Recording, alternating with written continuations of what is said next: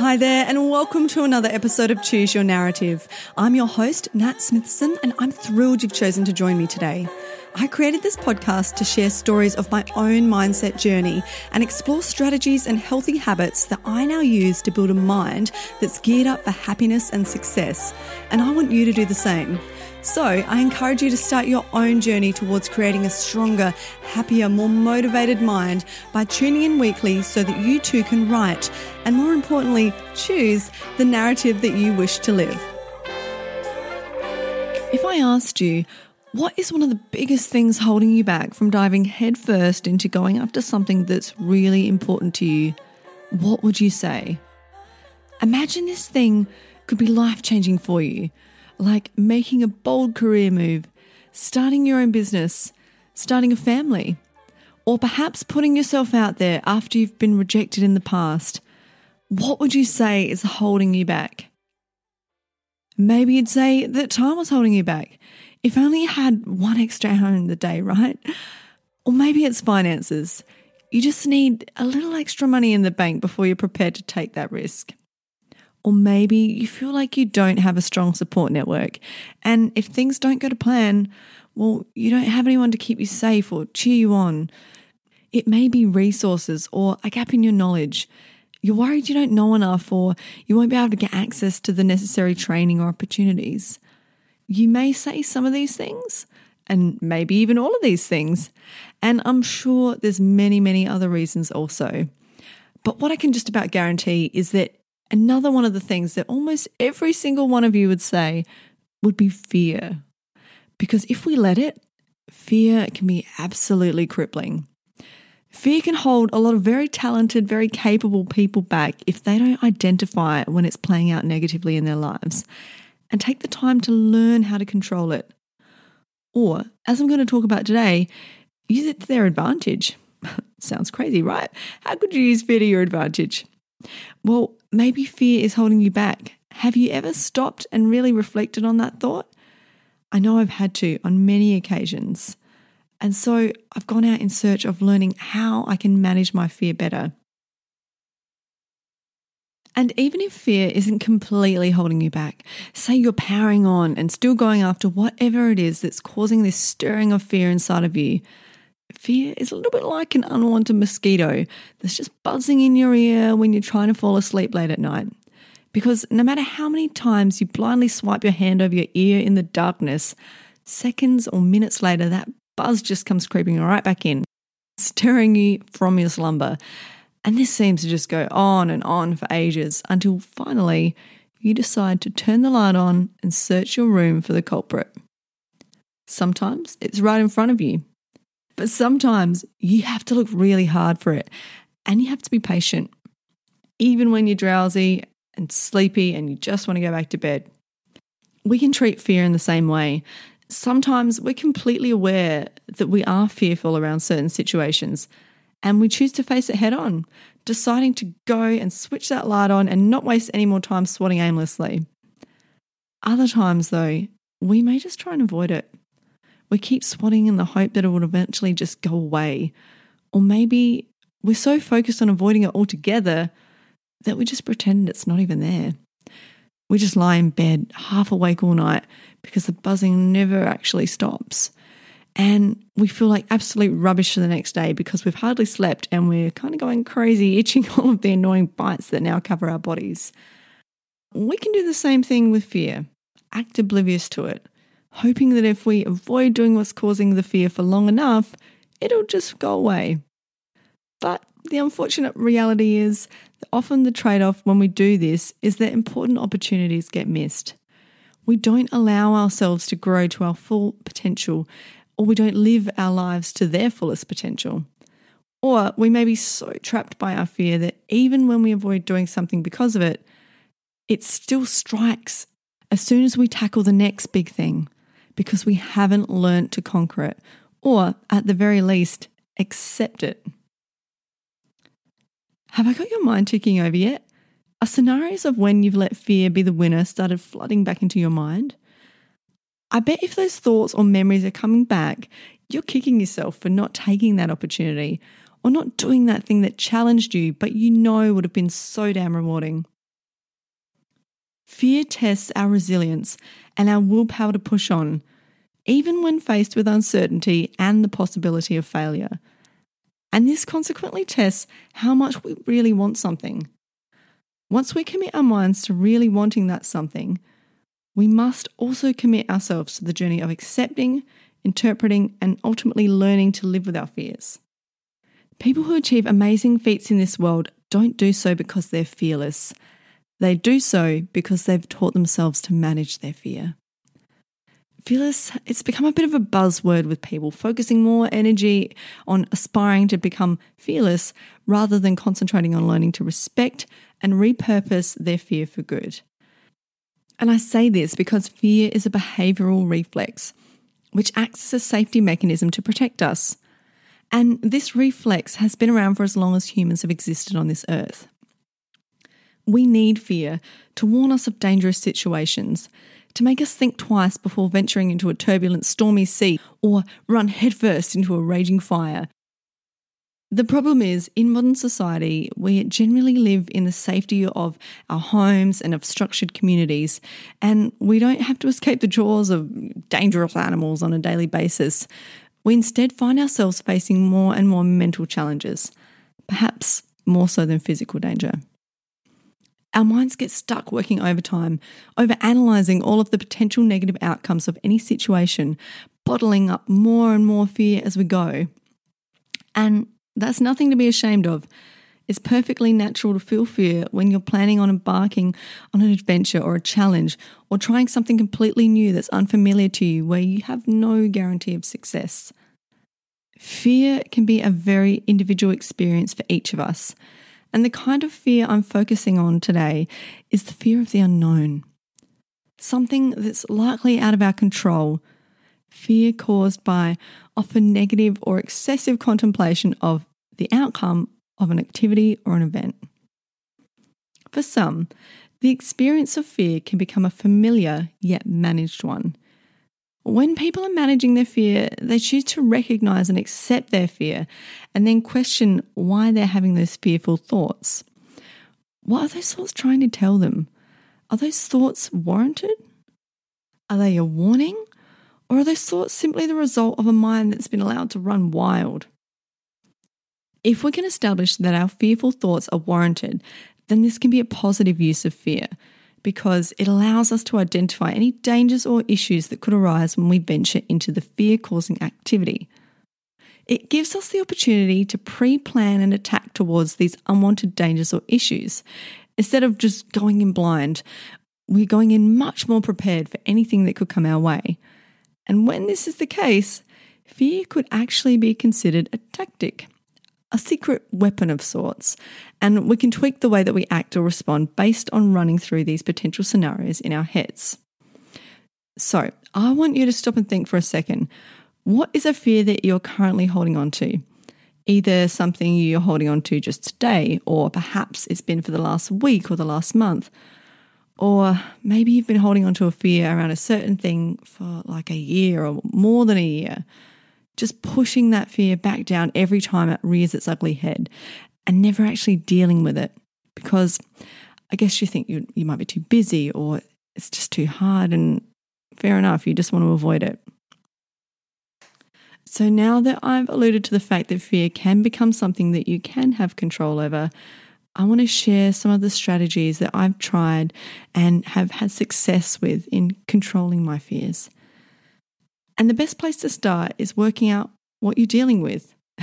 it may sound obvious, but the reality is, if we're not super clear on what it is that we actually fear, then we can't be clear on exactly what we're trying to overcome. It's just like goal setting. If we just say blanket statements like, I want to get fitter, or I want to be stronger, or I want to earn more money, but don't actually break down the goals that we need into components and steps towards success, then it's very unclear and it becomes quite difficult to navigate the process of achieving the goal at hand. Fear is exactly the same. You need to take the time to reflect and identify what it is exactly that you're afraid of. Why do you think you're afraid of that thing, that scenario, or that outcome? Are you potentially escalating it in your mind beyond what the realistic level of concern should be? when I've had moments where I feel fear towards a particular situation escalating to a point where I start to experience anxiety around it, I find that taking a moment to stop, reflect, digest, and dismantle that fear allows me to get my mind set correctly. If this thing is an ongoing situation or something that I fear regularly, I'll aim to set aside a short amount of time for this each day. And I just choose to do this in the morning because I feel like it's a brand new day and it gives me a bit of a plan of attack for the day ahead. It also gives me the opportunity to decide whether the fears that I'm having are either about something that's happening that day or if it's maybe more of a hidden, larger, and ongoing problem. And if those problems are something more ongoing and those fears are more ongoing, then having that opportunity to process the situation in my head allows me to get into the right mindset where I can hone in on solutions and proceed with my day as planned, rather than starting each new day with this sort of scrambled, worried mind, knowing that there's things floating around in there that you haven't dealt with. On the flip side, if my level of fear turns out not to be warranted or at least not require the amount of angst that I'm giving it, well, fantastic. I've now saved myself a whole lot of wasted time and energy feeling anxious about it. Now, I mentioned earlier that it's beneficial to apply the same mindset to your fears as goal setting in respect to making sure that you're super clear on what they are. And to help you with this process, I'd also suggest setting goals specific to uncovering and dealing with your fears. Set goals like incorporating reflection time into your daily or weekly routine, and then set goals specific to those certain fears. Say, for example, your fear is presenting in front of a large audience for a speech, a presentation, or a performance. Whatever it is, visualize yourself doing this thing. Then I find it helps to make a list of potential things that could go wrong. Then work through the points on that list one at a time, planning solutions for each of the potential problems and outcomes. If your fear is heightened, be gentle with yourself. Don't rush into this. The last thing you want is to overwhelm yourself with a whole bunch of negative, fearful thoughts. What I'd be aiming to achieve while doing this is processing and then overcoming each potential problem one at a time so that I can reduce the impact of the event in my mind and demonstrate to myself that although I may be fearful of a particular situation unfolding, I've got the power to deal with that situation if it does arise. And the idea is that when that big day comes around, you'll feel so well prepared for any challenges that you may face that you'll have this elevated level of confidence as a bonus. and if your fear or your fears relate to something ongoing rather than a one off irregular event, put reassuring thoughts and actions in place that support progress towards feeling more comfortable with that thing that is holding you back. If you can identify and acknowledge that the fear you are experiencing is caused by an outcome that's unknown, try to remove some of the guesswork by anticipating various likely outcomes by doing this preparation repeatedly, we come to learn that fear is simply a part of the process when we embark on something that is purposeful and of significance to us. Because it's something that we really want or need a positive outcome for, we become fearful of being disappointed if we don't succeed or get the outcome that we want. If you think of it that way, well, fear can be viewed as confirmation that what we are chasing after is something that we actually really want and is actually really important to us. We generally don't tend to feel anywhere near as much fear around situations that we have no care for the outcome of. Another very easy trap that we can fall into in an effort to avoid fear is making excuses. There may be something we really want or need to do, like learning a new skill, going for a promotion at work, or approaching a difficult conversation with a partner or a friend. But we avoid it by making excuses like, oh, I don't really have time to deal with that today. Or, actually, things are fine as they are. We'll just leave it as is. When really, deep inside of us, we're just fearful of the possibility of failure or hurt or change that taking that action may cause. So, how do we break free from letting fear hold us back in life? How do we find the strength, the courage, or the awareness to identify it, stare it in the face, and say, I am not going to let you get in the way? I'm not going to lie, getting to this point is not easy, and it's not something that happens overnight either. It's the outcome of a dedicated, focused effort combined with belief and some serious mental resilience. You have to really want what it is that you're fearing going for more than the comfort of the situation you're currently in. Did you hear that? You need to want that thing more than the comfort you're currently in to be able to give you that boost to override that fear that you're feeling.